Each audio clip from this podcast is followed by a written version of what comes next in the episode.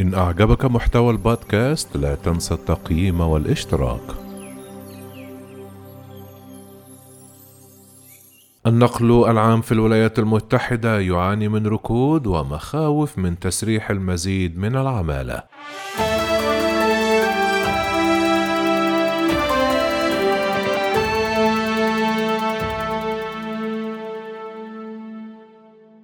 لم يكن قطاع النقل العام في الولايات المتحدة الأمريكية في أفضل أيامه قبل تفشي وباء كوفيد 19 أمام منافسة السيارات لكن مزاك تضاعف التحدي. إذ يواجه القطاع مخاوف الأضرار إلى تسريح المزيد من العمال وتقليص عرضه. إنه صباح ثلاثاء من شباط فبراير فيما يفترض أن يكون ساعة الذروة في مترو واشنطن أربعة أشخاص فقط يجلسون داخل القطار ومنذ أن بدأ انتشار الوباء في أزارس في أزار مارس المنصرم لم يعد أحد مضطرا في الواقع على الوقوف داخل عربات المترو كما جرت العادة بسبب الاكتظاظ. في كانون الأول من ديسمبر كانت نسبة التنقل في مترو العاصمة الفيدرالية أدنى بنسبة 85.5% مما كانت عليه في كانون الأول من ديسمبر من عام 2019 وخلال عامين يفترض أن يكون التنقل عبر المترو يساوي فقط ثلث ما كان عليه سابقا بحسب توقعات هيئة النقل في واشنطن. من أجل التقلم مع هذا الواقع تدرس الهيئة تقليصا كبيرا بشبكة الحافلات وتوسيع فترة الوصول بين مترو وآخر إلى 30 دقيقة وإغلاق 19 محطة وتسريح موظفين لكنها علقت هذا المشروع حتى الآن.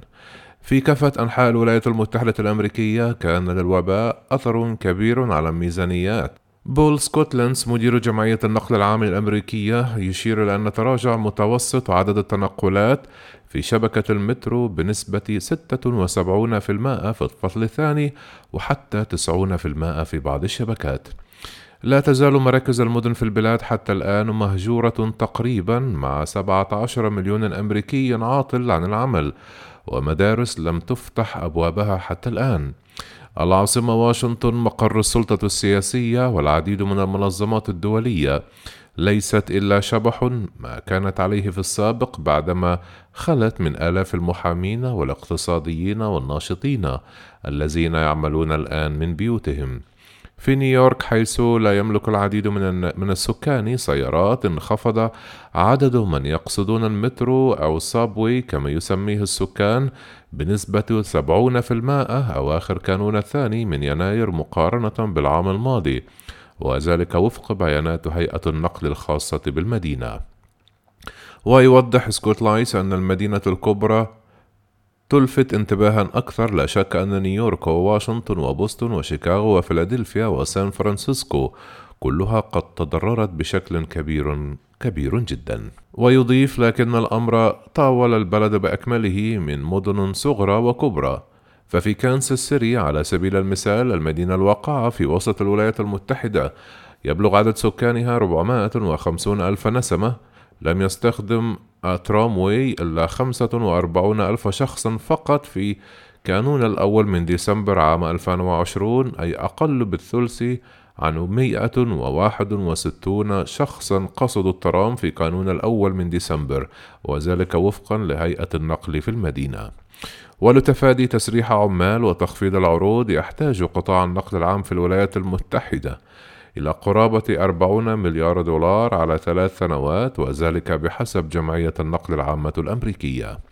هذا ما يوازي ضعف 20 مليار دولار خصصها الرئيس جو بايدن للقطاع في خطة الإنعاش التي يأمل أن يتبناها الكونغرس سريعا وحصل القطاع على 25 مليار دولار أصلا في آذار مارس ثم 14 مليارا في كانون الأول من ديسمبر وتعلق الآمال حاليا على الاستثمارات في البنى التحتية للنقل والطاقة الخضراء التي وعد بها جو بايدن من أجل دعم الاقتصاد.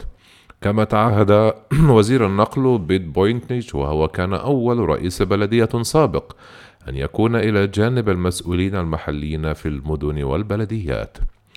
وسط الخشية من عودة الازدحام إلى مستوياته السابقة يقول سكوت لاينز أن لا أحد يملك كرة سحرية للتنبؤ لكن يطمئن إلى أنه من المرجح أن عشرون في المائة من الأشخاص قرروا العمل من المنزل ربما لبضعة أيام في الأسبوع.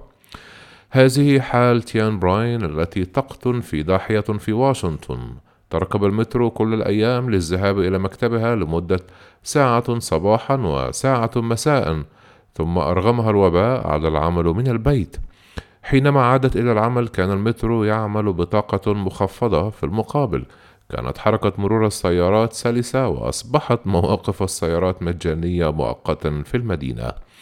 وتقول براين التي تعمل مساعدة إدارية منذ خمسون عاما أنها بدأت عملا جديدا مؤخرا وأصبحت بحاجة إلى سيارة للتنقل.